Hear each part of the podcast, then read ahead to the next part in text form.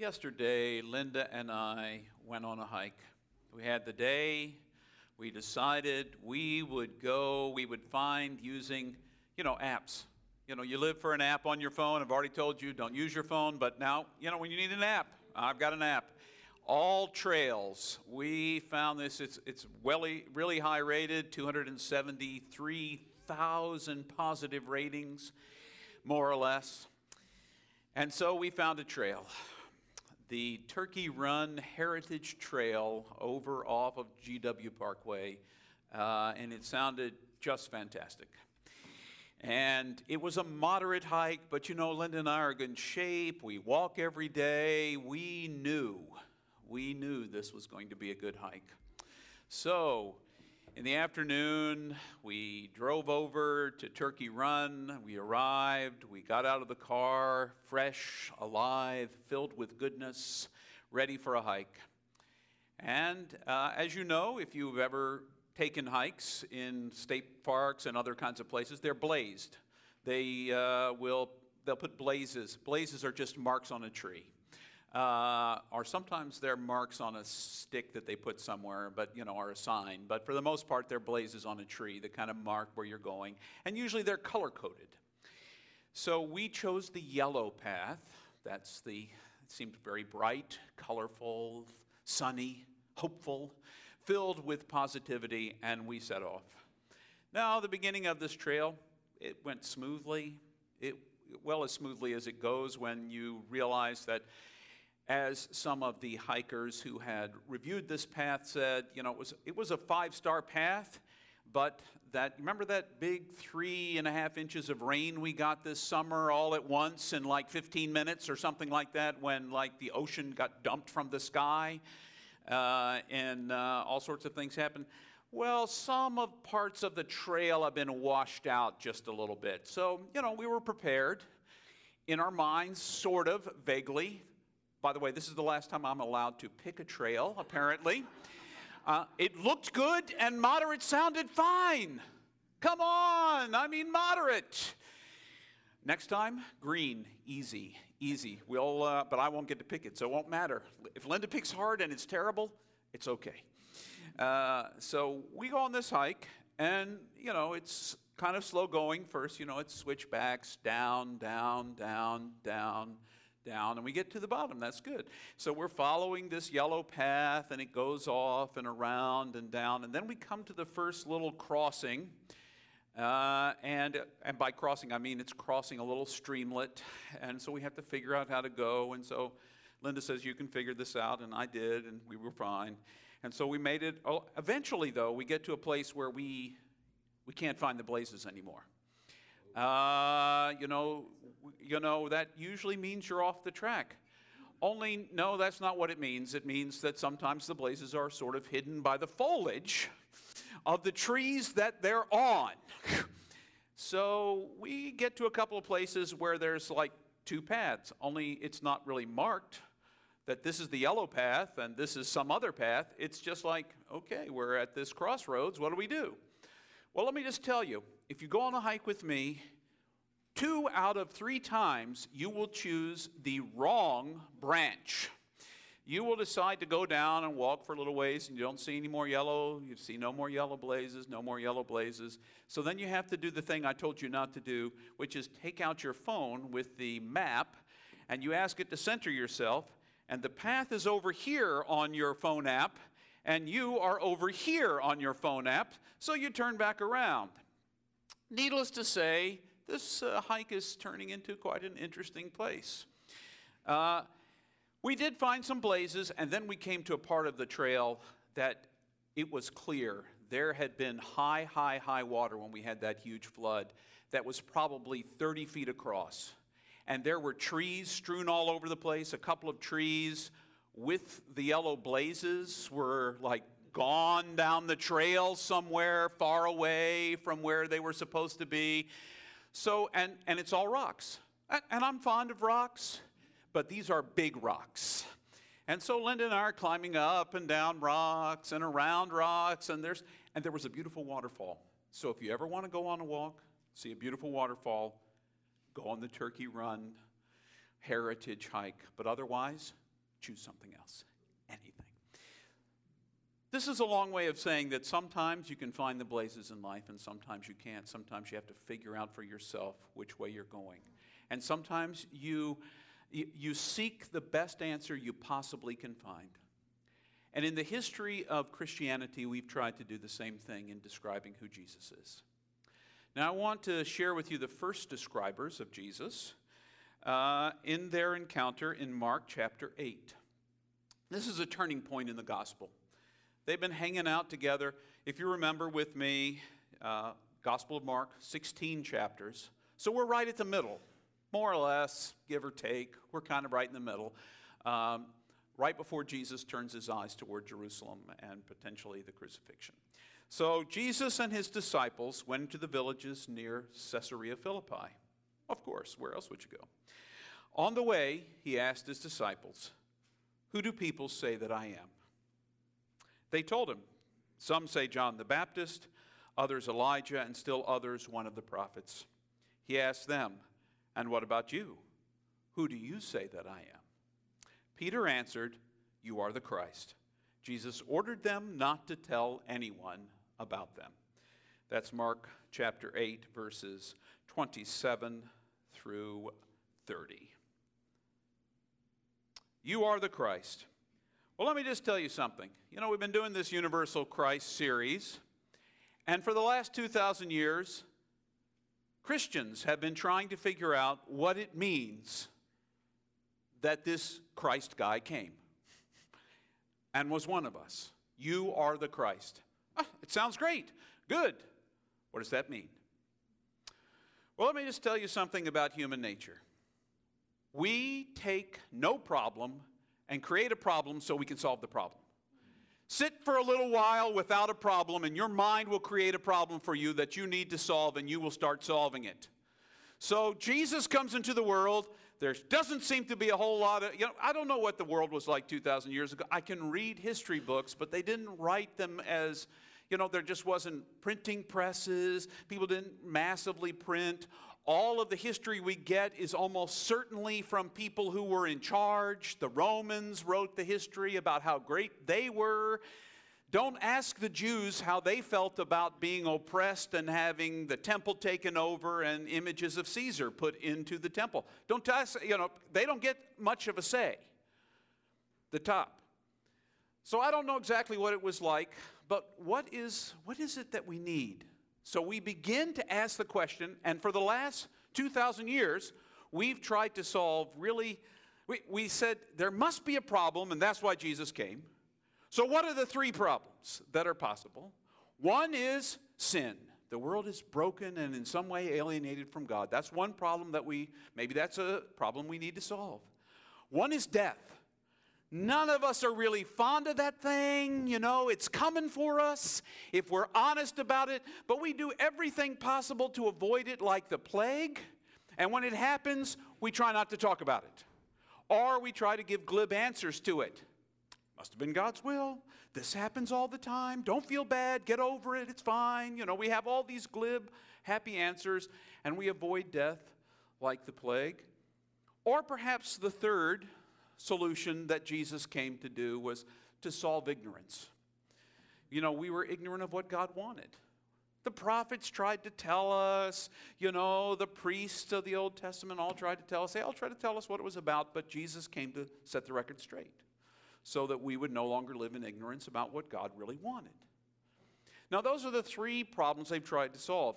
And over the last 2,000 years, we've developed about seven major and lots of minor theories about why Jesus came into the world and what he came to fix.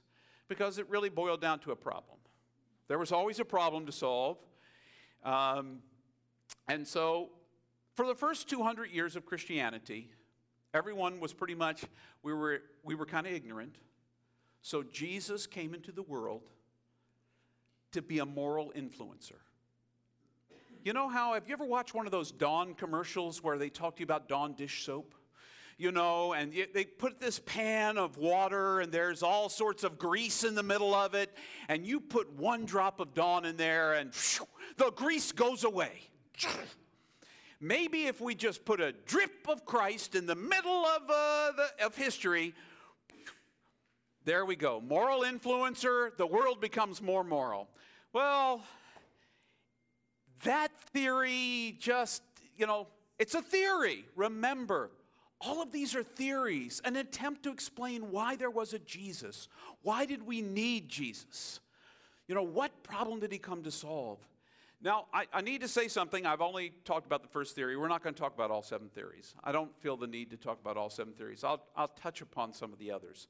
The first thing is, I don't know what your theory about the whole Jesus thing is, if you even have a theory. I respect whatever theory you have about that Jesus guy. I respect it because wherever you are right now about Jesus, chances are pretty good if you're open and growing and learning, your theory about who Jesus is will change. Now, maybe it won't. Maybe you have got the right theory. And if you do, it's no longer called a theory, it's called a fact. But chances are pretty good, if you're anything like me, I have had over my lifespan, I looked at the seven major theories, and I have held at various points in my life pretty much all seven. pretty much all seven of the theories. And they developed over time in response to challenges. In the second century, there was still a problem and it wasn't working out. It wasn't getting morally better. The Dawn dishwashing detergent had not pushed all the grease aside. It was still messy to be alive. So they came up with the ransom theory. The ransom theory. That essentially the theory was that Adam and Eve had sold out our birthright and we needed to be ransomed. And the only way we could satisfy Satan, that was their theory, the only way we could pay off Satan was with a blood sacrifice, and that was Jesus. So we paid off Satan. Now, then came some, then the East and the West did this dance, and there was what was called the Christ Victor. Christus Victor. That is, Jesus didn't come to, he just came to conquer all those things sin, death, ignorance, conquered. It wasn't to satisfy, it didn't need a blood sacrifice. He, by facing the cross and death and resurrection, he conquered those things. Done. Well, along came my good friend Anselm. He, uh, you know, he's an intriguing guy, 12th century. He wanted, here, here's the problem there was still that ransom theory running around. And Anselm said, You know what? If we have to pay a ransom to Satan, that makes Satan equal to, to God. I got to clean this up. You know what? We don't have to satisfy Satan. What we have to satisfy is God's justice. And so then we got the satisfaction theory. Well, it wasn't too long after that that we had a, there was already a split between the East and Western Church, the Orthodox and the Catholic Church. But now came another split in the Catholic Church between the Catholics and the Protestants. And we still bear the name Protestant, like our whole identity is a protest. But in any case, that's neither here nor there. And we have Luther and Calvin who said, you know what? Human beings are depraved slime balls. That's pretty much what they said. I'm really sorry. Martin Luther said, We are all individually piles of excrement. And that Jesus came along to sprinkle a little snow across it, but we were still excrement underneath the snow. That's what Luther said. Uh, Calvin was much worse. The image of God is not just damaged in you, it's gone. There isn't an image of God left in a single one of us. We are utterly depraved. And so they came up with the only way that for them worked. And it's essentially a punishing substitutionary atonement. God had to punish Jesus in our place, individually, each one of us punished in our place. Now, I need to tell you, this is the predominant theory that still runs for a lot of, you know, a lot of, a lot of churches, you know, all across the spectrum, they live in that substitutionary atonement kind of way of looking at the universe. That Jesus was the sacrifice punished in our place. And we're fortunate that he was willing to do the stand in. The Methodists came up with kind of a little side version of that called the governmental theory, which is no longer that each that, that Jesus was punished for each one of us, but God demanded a punishment, and any general punishment worked, and Jesus was the one. He was the one. So now I've covered almost every one of them except the last one, which is the scapegoat theory. And the scapegoat theory was essentially put all the sins on Jesus and send him into the desert. And we don't have to worry about our sins anymore. This is, in the Old Testament, this is what the high priest had to do put all his sins on a goat. They'd send the poor goat into the desert to die, and that way the high priest could go into the Holy of Holies and hang out with God. That's all technical. I could say a lot more about all of them, and maybe I said way more than I should have said to begin with. Those are all theories about who Jesus is and about why he came what problem he was solving, whether it was sin or the problem of death or the problem of our own ignorance of how loved we already are. I don't know which theory you have, if you've even thought about it. Quite frankly, I meet all sorts of people and I say, So, what is your theory of Jesus? I think he was a really nice guy. Okay, you clearly haven't read the Gospels if you think he was a really nice guy, because sometimes he had some pretty harsh things to say. He wasn't, uh, he wasn't afraid to call you out when you were on the wrong side. And oftentimes, the people who were on the wrong side were people in power and religious people. they were almost always, we always are sure we're right. Let me just tell you about what it's like to be a religious person, because I'm one. I know I'm right Boys and girls, I will tell you right now, I know I'm right. and too often do not have the humility to recognize, oh my gosh, I, I could be wrong. that is not even possible. So I'm, I'm glad I took a step back from that and realized it's not even true. Of course I'm right. Of course I'm right. How many of you think you're wrong about your theory about God? You know, uh, just show of hands. Zero. Heck, how many, how many of you think you're wrong about your political choices? Not, not, not a single one of you. We are always convinced whatever we're doing is the right thing. that is just the way we are wired, brothers and sisters. That is how we are wired. We are always sure we're right. So I'm trying to approach, uh, I'm trying, notice the word, I put the trying in there. It didn't say I've already fixed it. I'm trying to approach faith with humility. And I have some what ifs about this Jesus guy, this universal Christ that we are connected to. You know, we said, and I really appreciated how James tied in this morning. There was no conversation about that, by the way, before he, we began this morning. Uh, he, well, he does whatever he wants, but what he, I don't know if he does whatever he wants. I think the Spirit's involved. You know, that whole John 1 passage in the beginning was the Word, and the Word was with God. You know, I've said to you that that word, that first word that was spoken, that created everything, the Big Bang, 14.6 billion or give or take a billion years ago, that first word that was spoken, that was Christ.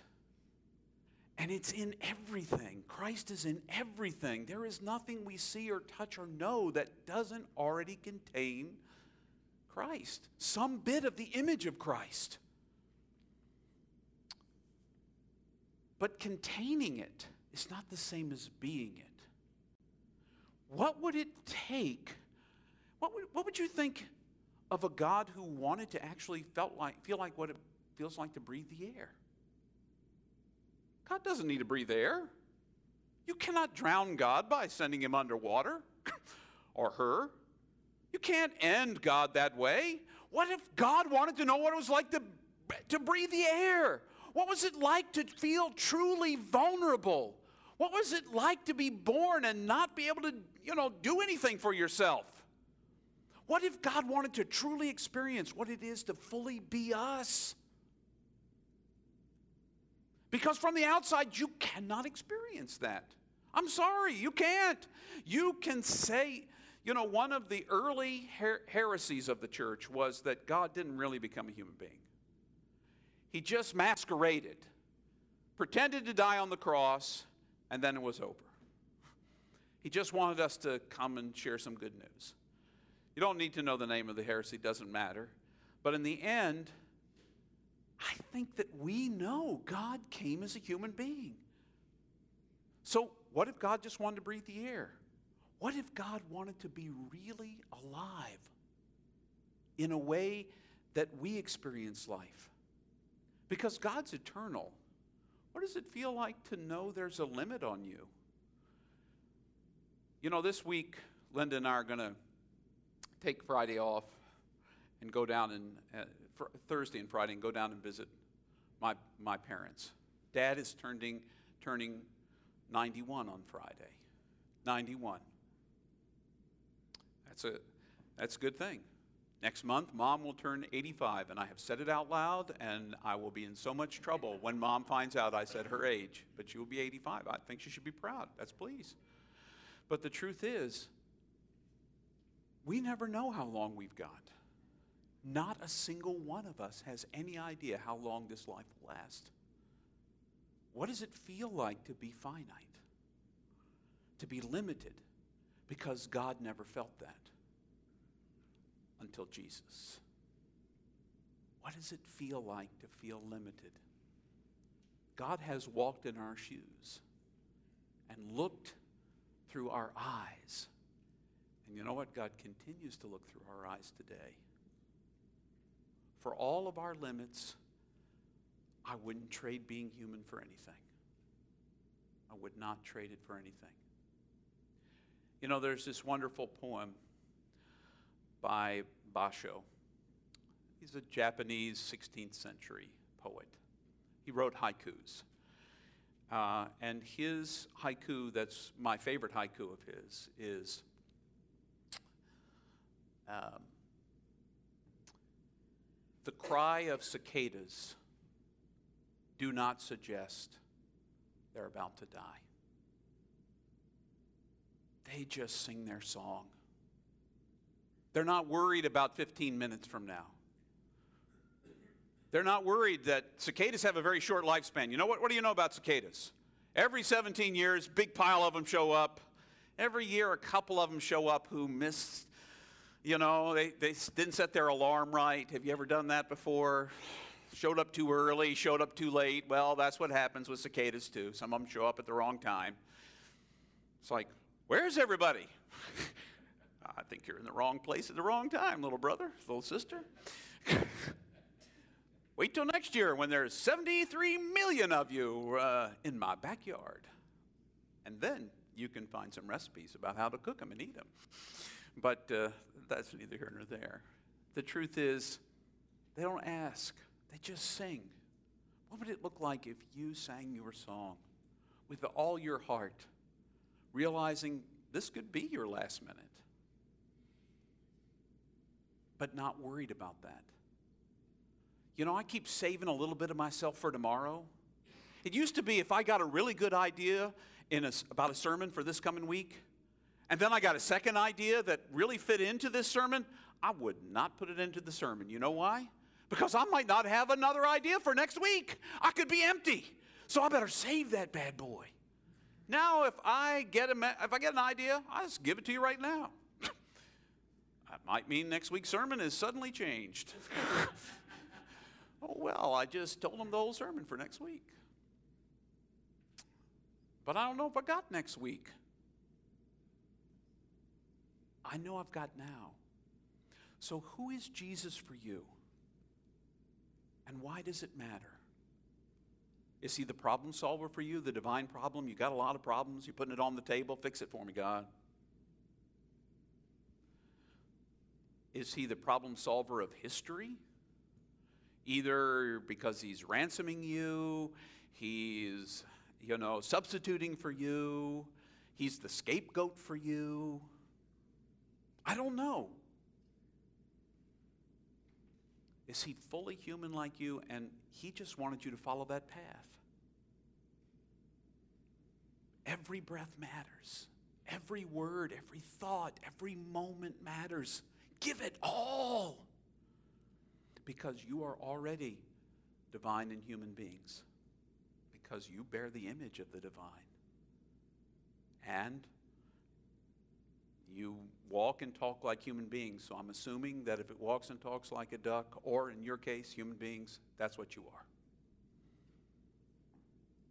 So be human beings God wanted you to be.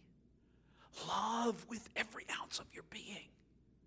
Sing the song God has given you to sing with power and grace, because that's how the universal Christ becomes evident in the world created by His power. So, respect each other's theories. I don't care what your theory is. I don't care if after today you've decided you like two of them. I'm going to keep all six. There were seven. Hello. Whatever. Respect each other, love each other, listen to each other, offer dignity to one another. Because we've only got two big commands. The Bible boils down to two things, if you really ask me. Love the Lord your God with all your heart, soul, mind, and strength, and love your neighbor like they're an extension of yourself. And the universe is a better place. That's the universal Christ.